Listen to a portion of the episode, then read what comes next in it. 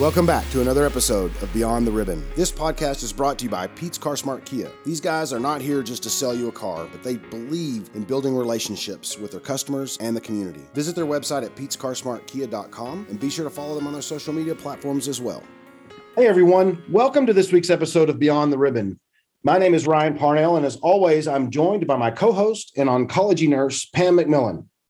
Hello, Ron. How are you? I am very well, Pam. And yourself? I'm good. You know, when people ask you that question, do you ever want to just say, no, I'm not good? There are times, and I think we've talked about that occasionally, right? Where it's just the given answer of, I'm great, I'm good. Yeah. Now, can you imagine if you were a cancer survivor and someone asked you how you're doing? Well, that's one of those times I think you'd want to say, do you really want to know? Right? If we could only mustered up the guts to say, you know, I'm having a crappy day. Yeah, because that's I think normal and to be accepted. There will be some bad days, as with all of us, not just our cancer survivors, right?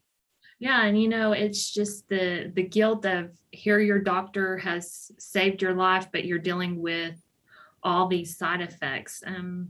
It can be burdensome. Yeah. And I can't imagine what cancer survivors go through after the diagnosis.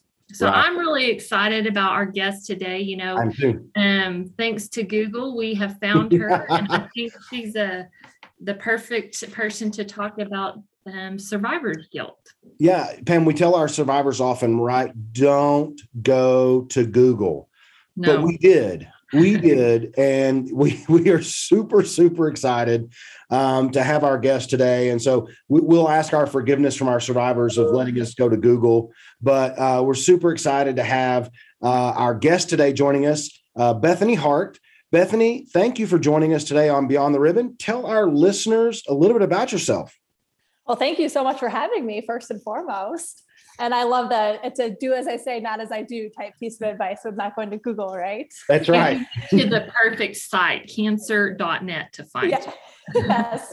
And it's funny because I got connected through them, kind of similar situation. So I love how we all find each other in cool ways like that. But so glad to be talking with both of you.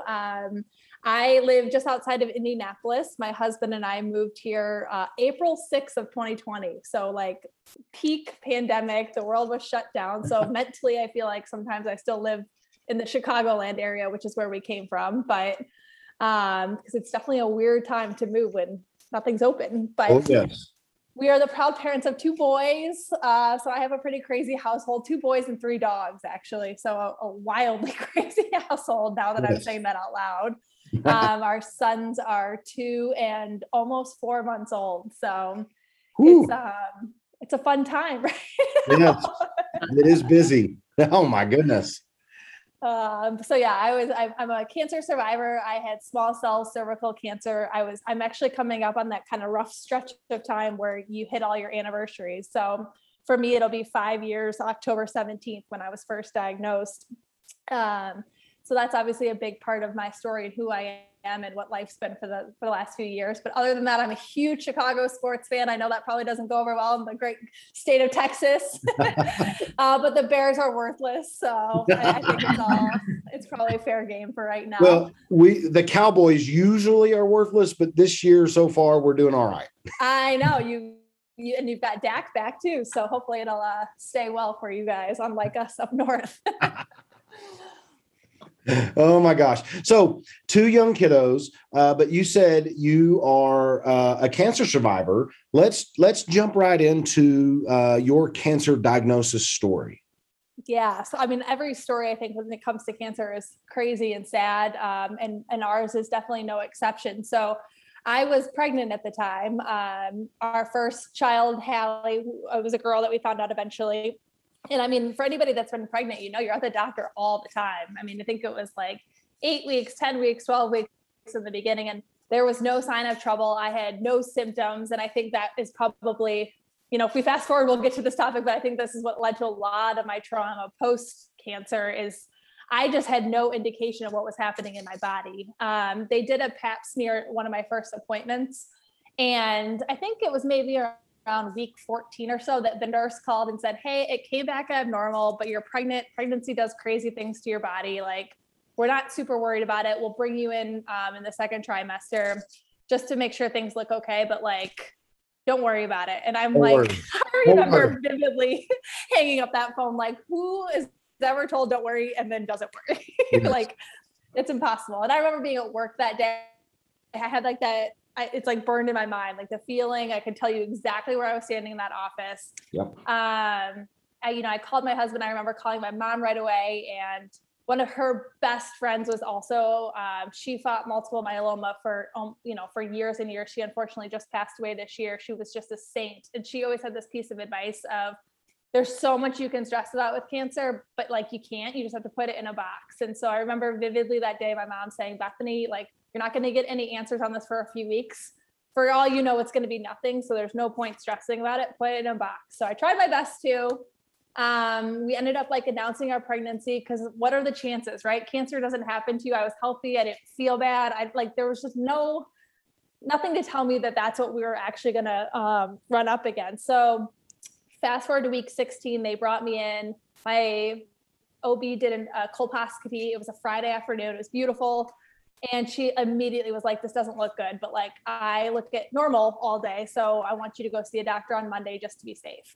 And then it never even registered in my mind, like saying it now back out loud. I was clueless, because I'm like, okay, sure. It's just like, it's going to be an oncologist. And I'm like, that doesn't seem, that seems like a pretty, big jump. I thought maybe it was just going to be a specialist or something. So fast forward to Monday morning, and we got set up with this oncologist, and just immediately he did the same test, and he just said, it's cancer, you're going to lose this baby, and you're never going to have children of your own, biological children of your own moving forward. And he said it in this like one sentence that was very dramatic. And it was in that instant that everything just changed completely for us. It was gut-wrenching. It's funny because you say it out loud and it's still like, that's our story. It's, obviously we lived it, but it was you went from having it all to just having everything torn from you in the matter of a sentence. Oh, and yeah. That's kind of what cancer does. It turns your life upside down, and for the rest of your life, it's kind of in the back of your mind. I don't think anybody can prepare you for the moment when they say cancer. Like, you know what you're in for, obviously, with the chemo and the radiation and surgery, things of that nature, but like, nobody prepares you for what comes after. And that's for the lucky people that do make it to after treatment. Right. So here you were, pregnant. They tell you you're going to lose this child. And what was next? So the type, I just got, we got unlucky across the board. It's just the best way to put it. Had it been, when the pathology came back, it ended up being small cell cervical cancer, which is very rare, very aggressive. They call it exploding tumors. And I was a walking example. It just comes out of nowhere. I was, like I said, I was at the doctor for weeks and weeks, and there was no sign of anything. And then all of a sudden you could visibly see this tumor. So everything happened really, really fast. We got all sorts of different opinions trying to figure out like, how do we survive this? Like, I think the survival rate was at 15% at 2 years, because there's no precancerous state. So by the time people find it, most women don't stand a chance against it. So unfortunately, my daughter, Hallie, saved my life, because that's the only reason we found it, but we lost her at 19 weeks. So I was diagnosed at 16 weeks. We lost her at 19 weeks. And then I went on to have a radical hysterectomy. And then I had 6 weeks to recover from that. And then I did 5 rounds of chemo and 28 rounds of radiation. I think it was 25 internal, 25 external, 3 internal. And that was over the course of December to March. And then I was, by the grace of God alone, declared cancer-free March 28th or something like that, 2017. Wow. I'm sitting here thinking how emotionally draining you had to be. Yes. Because it happened so fast. I think that's the thing that still is the shock factor more than anything, is like, There was just no warning, and it happened so fast that like, and then you just had to keep, you had to go, as soon as we lost our daughter, then it was surgery. And then once we had surgery, then it was treatment. It was like, there was just no time to process. There was no time. So it was just, you can see why my life fell apart really in a big way, post March 2017, because there was just no time to deal with any of the insane emotions that came with all of these massive life changes that happen so quickly. Yeah, any one of those is a major life change, much less back to back to back to back. Yep. And then all of a sudden, it's like you finally get a chance to breathe a little bit once you're finished with treatment. And now you've got to process and go through all of this. Yes. Yeah. And there were just so many layers of it, because you just said it perfectly. It was because I was pregnant, we couldn't save any eggs. So there was the loss of fertility, you know, because it was small cell cervical cancer. There was zero. We had to do the treatment plan that we had to do as quickly as we could. So like, it was just, there was not a time or break that I got in the entire process. It truly was a worst case scenario short of me losing my life too. But yeah, and I was the type of person during treatment, I worked still, obviously it was remote just from, you know, you have no immune system when you're going through that level of treatment. It was good distraction for me.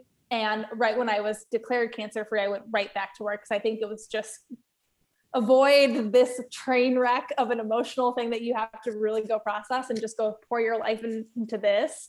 And it was great for those first couple of months, but I mean, you just, cancer changes you completely. Losing a child changes you completely. And it did.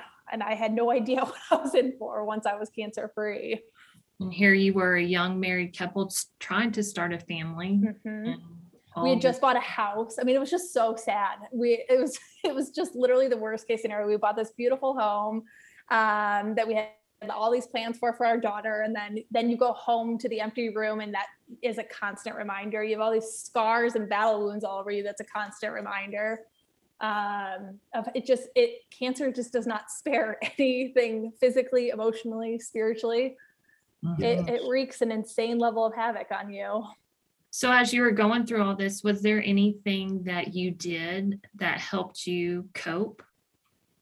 I was always like the caretaker. That's always been like my natural role in life.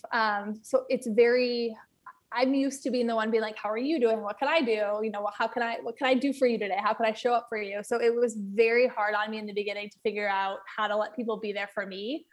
And I think a lot of that looking back now is I didn't want to accept that I needed the help. I didn't want to accept that that was our story and that this was the truth of our life now.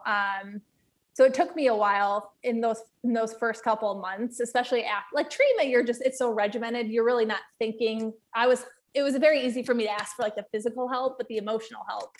But then once I did, and I had a few best friends that just really stepped in, my mom, my husband, my sister, that really just like didn't allow me to not talk. They kind of forced it out of me. And once I started doing that and letting those deep, dark thoughts out that I thought people would judge me for massively, the name of the game started to change for me. It started to feel like the burden was a little bit lighter.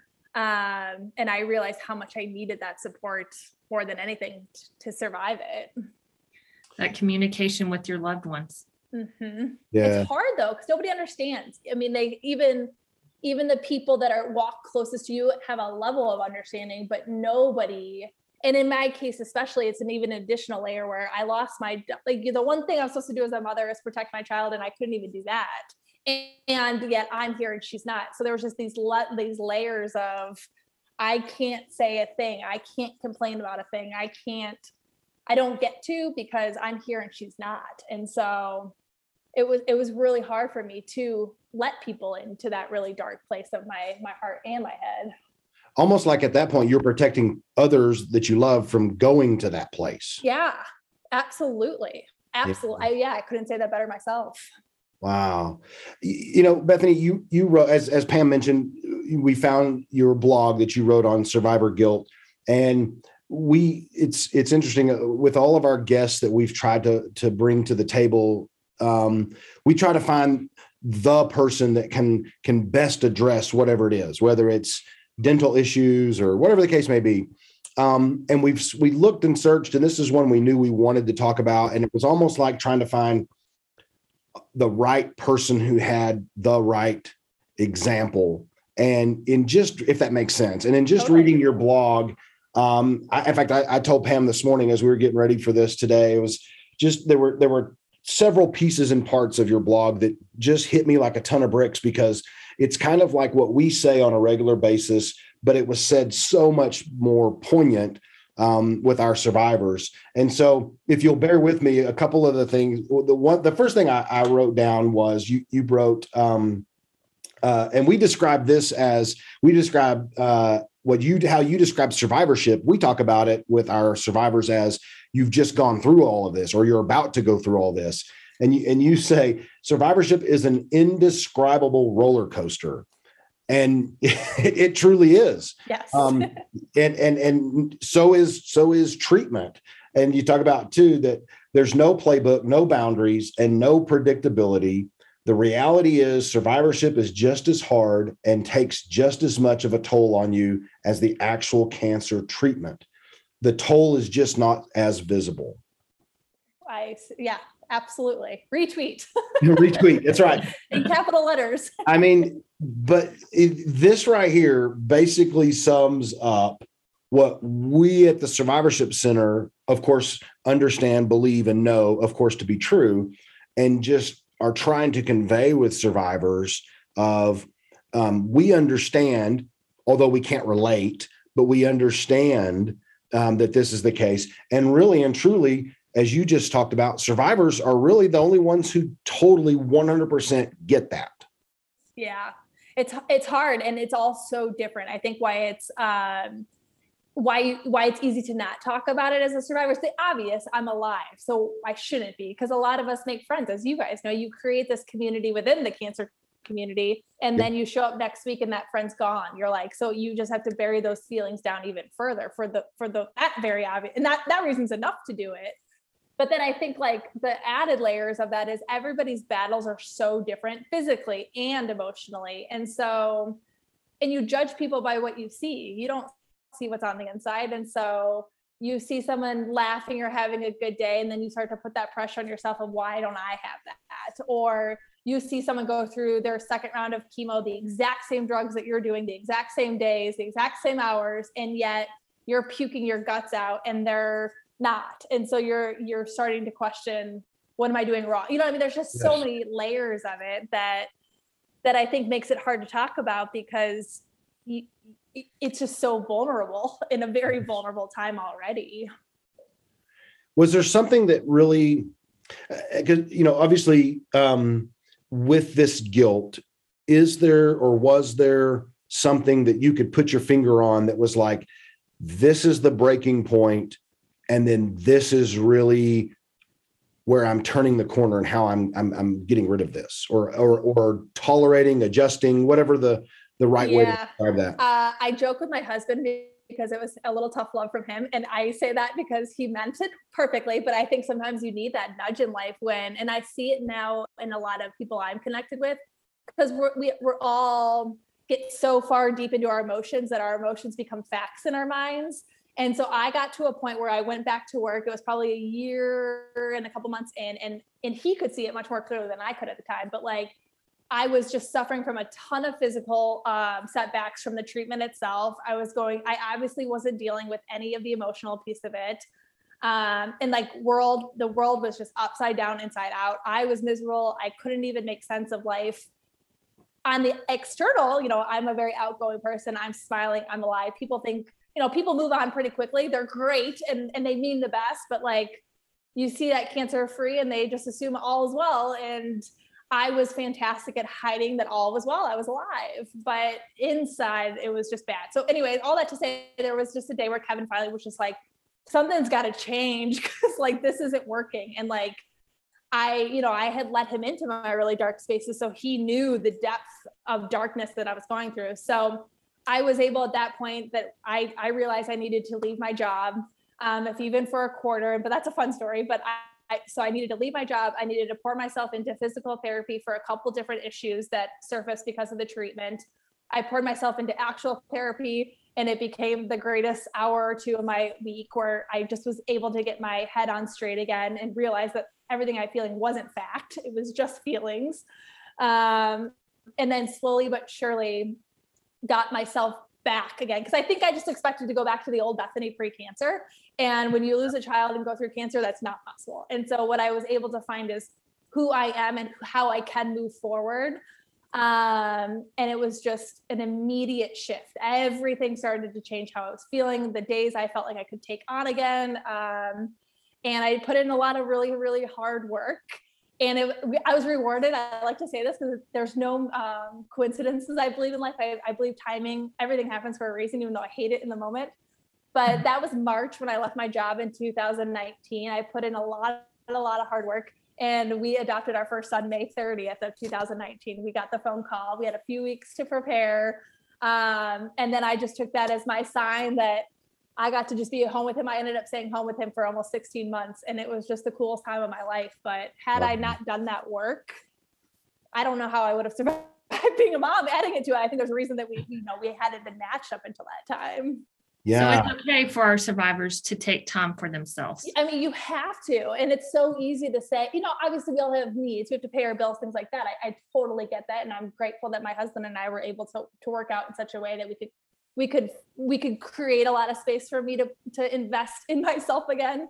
Mm-hmm. But I just I personally don't think you can carry on. I don't think you can figure out life post-cancer unless you do take some very intentional time to figure out not how to move on, because you're never going to move on, but how to move forward as a survivor. True. Pam, Bethany, you mentioned about counseling and being the best hour and a half of your week.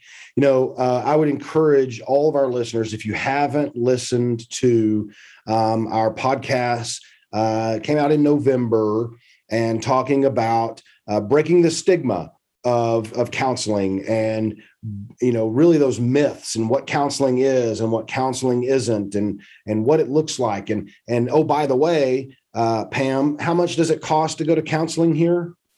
Free. It's free. And so the cool thing about it is, if you are in a position where you feel like you need to talk to someone and need to go through visiting with our counselor, it costs you nothing. And we allow Tiffany, our counselor, to determine how often, how long, when, and so forth. And so, Bethany, to hear you say that just, again, in my mind, reaffirms many of the things that we offer here at the center. But that's what you said was one of the things that she mentioned is helping process through and move forward and not, becoming back to what you were, but becoming what you can be. Yes. I remember my therapist very early on saying, Bethany, you're trying to take a circle. I'll always screw this up, the circle, and fit it in the square peg or whatever. Yeah. Because that's just and that visual resonated with me, because it's like that you're never going to go back to that. But, and what I will say is I was never somebody that thought negatively about counseling pre-cancer. I think I avoided it because, again, it was just admission that this was my reality. And denial is a heck of a lot easier when things are that hard. And so the fact that you guys provide free counseling, that's just the coolest thing in the world. I had the same when I was in Illinois going through treatment. I had a similar center. So take advantage of it, but also props to you guys for recognizing that as a massive need for cancer patients and survivors. But this survivor guilt doesn't only include the survivor. It includes their loved ones too. And we offer counseling for family members or even support groups. So we want to make sure that we take care of the whole family. That's amazing. You're so right about that. Cancer definitely does not just, and sometimes it's harder, I think, for the spouse too. Like obviously the patient is very hard physically, but what I talk all the time about how much my heart still to this day breaks for Kevin, because there's just this level of him not being able to take care. There's nothing you can do. He would have taken my place in a heartbeat if he could have. So the emotional trauma it takes on the spouse is equally, if not as great too, as the actual patient themselves. Yeah. There was one other statement, Bethany, I want to visit in your blog before we jump into things that are happening now with you guys and what's going on, because we want to definitely talk through that, is you had a statement, and actually when I copied and pasted it onto a Word document, and I put it in red, bold, underlined, everything, because I thought this is so powerful. It says, the world fails people with cancer after treatment. I hate to say that because I don't want anybody to take that personally, but I believe it strongly. Well, we see it. And I mean, I knew exactly, I think, pretty much where that came from. And just as you said just a second ago, you know, those scars are on the inside. They're not so much on the outside. You know, if I got my arm in a sling, people know that I'm not doing so well because my arm is hurt and they can visibly see it, or if I'm on crutches. But with this, it's like, how many times have you heard, well, I thought you were done with treatment. I thought things should be great. Yep. And aren't you so glad? Or aren't you, I'm just like, oh man, we joke all the time. We could we have a whole list of just terrible things people have said to us with the best of intentions, but we're just did you really just say that? Yeah. Well, and you know, Pam and I have talked about this on countless occasions, and it's actually come up repeatedly throughout numerous episodes of the podcast, are things to say and things not to say to someone going through treatment. And we kind of have this mental we should write it down, Pam. That would be a great episode. Yes.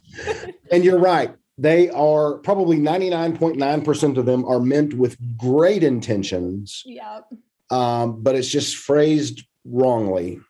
And I can totally see that from employers, you know, to friends, neighbors, even family members are encountered are counted in that part of the world that fails people with cancer after treatment because they don't understand. No, they don't.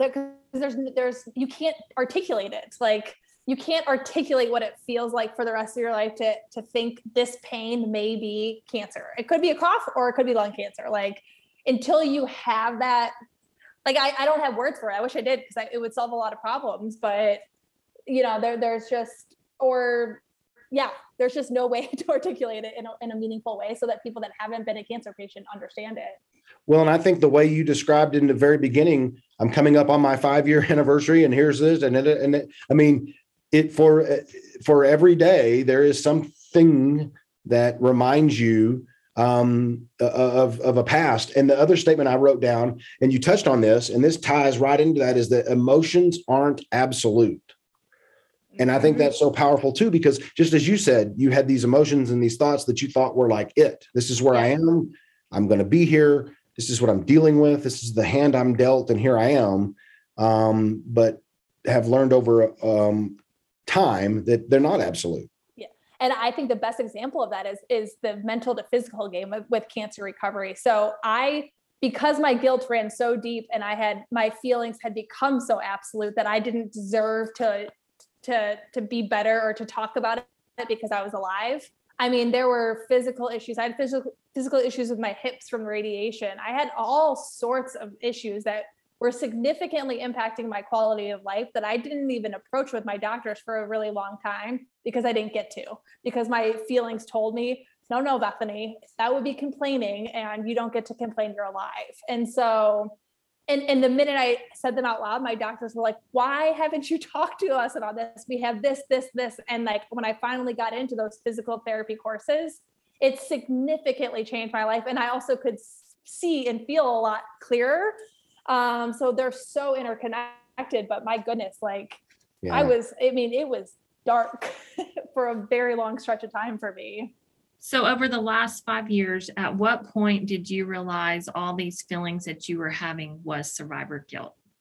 It took that. So in that blog post, when I wrote about that experience with my doctor where he was like, no, Bethany, like I need you to complain. I was like, nobody had said that to me. And I forget how many years after that was, but I mean, that was years after. And that was after I'd been doing some of the work with therapy and such, but it was years after that it finally clicked with me. Like, oh, you want me to say this out loud? Like, whoa, like that would have changed the course a lot earlier. But so it took a while. And that's probably why I'm so passionate about it now, is even 5 years ago there, you know, clearly there was an internet, but like there's just been so many advances in just cancer communities. At least my awareness is greater of it.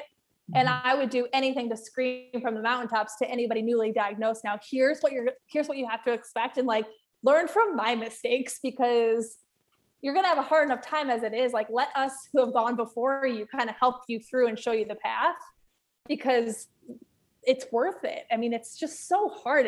We don't need to make it harder on ourselves by living in this survivor's guilt. No. And just because so many go through it doesn't mean it's a rite of passage. Right.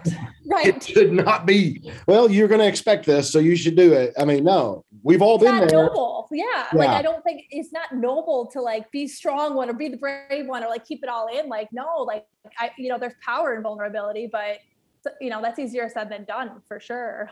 Oh my goodness. Yeah. Talk to your doctors, talk to your loved ones, talk to all those people that are important to you, so that they know what you're going through, because you don't need to go through it alone. And your doctors especially, because one, they see this every day, and two, they have the perspective to like fix the, if you can fix the physical things, then you can spend the time on the emotional stuff. Yeah. But like if you don't talk about the physical stuff, which they can fix for you, and they're never going to judge you for ever. I think was a lot of my irrational fear too, of like, well, what if it's nothing? And it's like, no, even if it's a little thing, you're a cancer survivor. Like, Cancer, you literally poison your body enough to survive. Like, it's going to wreak havoc. Like, they expect to have to like help you work through some issues as a result of the treatment. And I just remember that being like, I thought they were going to think I was a baby or this, and never once did I get that reaction from them. If anything, it was like, Bethany, why didn't you say something sooner?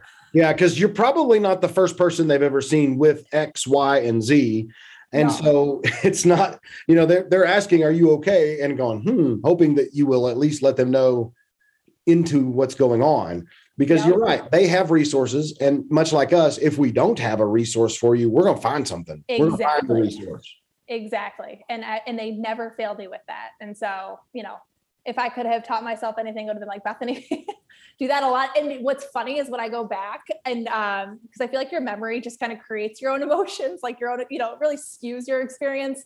I found like stacks and stacks of paper after every appointment. It was like, here's your next steps. And there were many times that they had listed out the doctors that I needed to connect with for a lot of the issues that I had.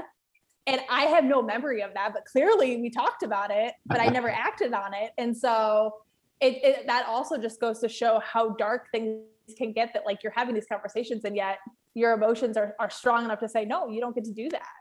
Right. The other part of survivor guilt that I think about is, you were talking about going through chemo with other people at the same time, and maybe they are not fortunate like you were. How do you cope with that? Meeting someone that has the same diagnosis, going through the treatment, and you're the lucky one.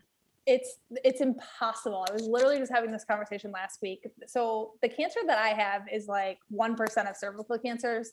So there's actually a Facebook group of all sisters, as we call ourselves, where it's a pretty connected group. And there's one doctor at MD Anderson in Texas that's actually made it his life mission to study and to advocate for. When I was diagnosed, there wasn't even a second line of treatment defined for recurrence. We didn't know enough. Now there is. So all that to say, that group is very special, but there were days I couldn't be a part of it because people were being diagnosed with the exact same stage that I was at, and they weren't even making it through their first line of treatment without it coming back. Mm-hmm. There were people that I would get close with that were 5 years out and had every reason to be called cured, and the cancer came back and they were gone within 6 months. So you find yourself putting up so many walls because cancer is hard enough, but now to deal with the loss of people that you get close with, I don't even have a good answer for that. I feel like I'm still very, very in the thick of it. I just know I had to pay very close attention to the days that I needed to leave the group. Like, I would just mute it, and the days when I would need to like lean into it. But this one's hard, very, very hard. I know that we have some survivors that come and they have that guilt of why me and not them. Mm-hmm. Yes. And I don't know what the right answer is to say to them. It's a hard thing. And there's never what we all desperately want. So I when I first signed onto this group, there was a woman that took me on her wing. She's turned into a very, very dear friend of mine. She's very active with our foundation. Her name was Kelly. We became cancer. At first, our husbands would joke because we call each other our cancer friends. We're like, okay, we're not cancer friends anymore. We're like, we're friends. We're family, actually, because like the things we talk about, you know, we cross friend boundaries on day one, I think. But she was diagnosed just a few months ahead of me, and she was incredible at kind of, she didn't know a ton more than me, but she had, you know, 3 months in the cancer world is enough to say, hey, pay attention to this side effect or this. But her and I talk all the time about that guilt piece of like, okay, so we're two of like the maybe 300 people in this group. The survival rate is terrible. So on paper, one of us shouldn't be here. And every time we go for scans, we're like, it's going to be one of us. Obviously, one of us it's going to come back for. And yet here we are 5 years later, and we're two of the lucky ones. And so it's been so impactful for me to have her by my side where we can bounce these feelings of guilt off, because every time we lose a sister, it's like, you try to rationalize the stage they were at, or maybe it was this, or maybe it was this treatment, but it's like, no, that's all the same stuff I did. It makes no sense why her and not me. And so like, instead of trying to solve for it, what we just try to do is just like hear each other out when we're having those really, really tough days and just saying, this is insanely hard. And I'm grateful to be alive. And that I wrote about in the blog, just that perspective has been my only saving grace in making sense of it. Yeah. Pam, one of the survivors that I've gotten to know really well here at the center, and he told me one time that, you know, he finally figured out what his purpose was, and he felt like maybe that was one of the reasons, and that helped him kind of cope through that survivor guilt. And I think let's transition, Bethany, to maybe what is maybe your purpose and what you guys are doing, because it's so unique. It's very heartwarming, and it's kind of cool. So let's talk about your foundation and tell our listeners and educate them about it. Yeah. So I knew pretty early on that if I wasn't going to get to be Hallie's mom on earth, that I was going to have to bring purpose to my pain. Otherwise I literally wouldn't have a reason to get out of bed in the morning. And I know myself well enough to know that, with that added layer of guilt that I'll carry around for the rest of my life just because of my circumstances. So you have a lot of time to think in those chemo chairs. So I just started kind of, you know, what do I want to do? What is that foundation going to look like? How can I help? So many people helped me. How can I honor Hallie's legacy? So when I was getting my port put in, I wore mismatching socks to the hospital. And I mean, my mom was joking, but she, you know, her and my nurse were just like beside themselves. Like, how could you do such a thing? Because, you know, nothing else on my mind that day. So my mom was posting an update to the blog at the time, just letting people know how I was doing. And she posted a picture of those socks, and it like took on a life of its own. It was pretty funny. And people started sending me socks.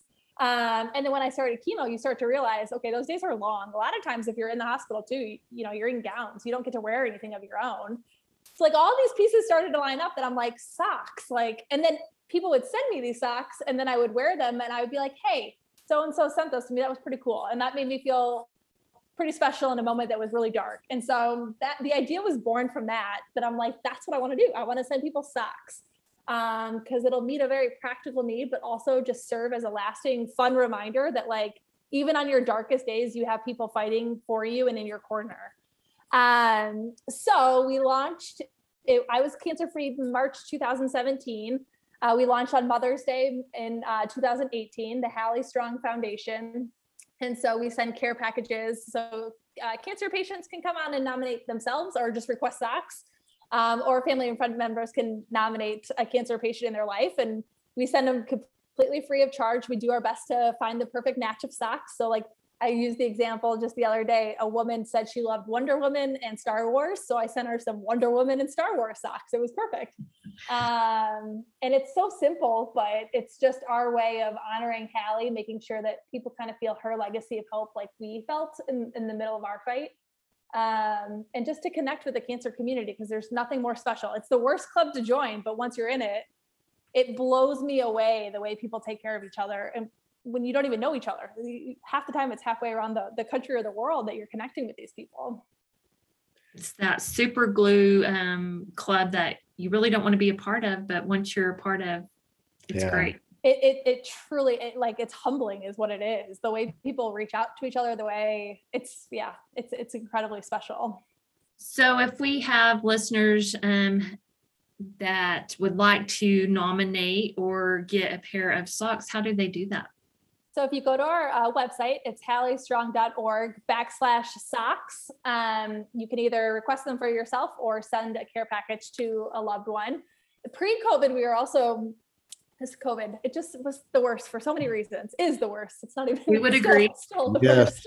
But pre-COVID too, we were also doing, because people just want to do anything they can to help the cancer community. So we also were getting into a really cool group where people would volunteer to bring socks to their local cancer community. Or the really cool thing that we saw all the time is somebody would get a care package and then wear their socks, and like their friends at the cancer community would, or their cancer center would be like, "Hey, what's that?"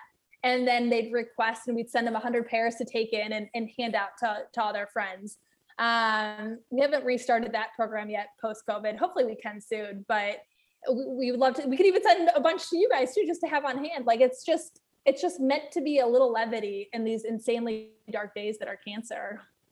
Yeah. So I want to make sure if you're listening along, it's Hallie Strong, and it's Hallie Strong. And you said .org? .org and then /socks, SOCKS. Yeah. Yeah. You know, that's such a awesome, simplistic way to let people know that you care about them and you're thinking about them. And I mean, who doesn't love a cool pair of socks?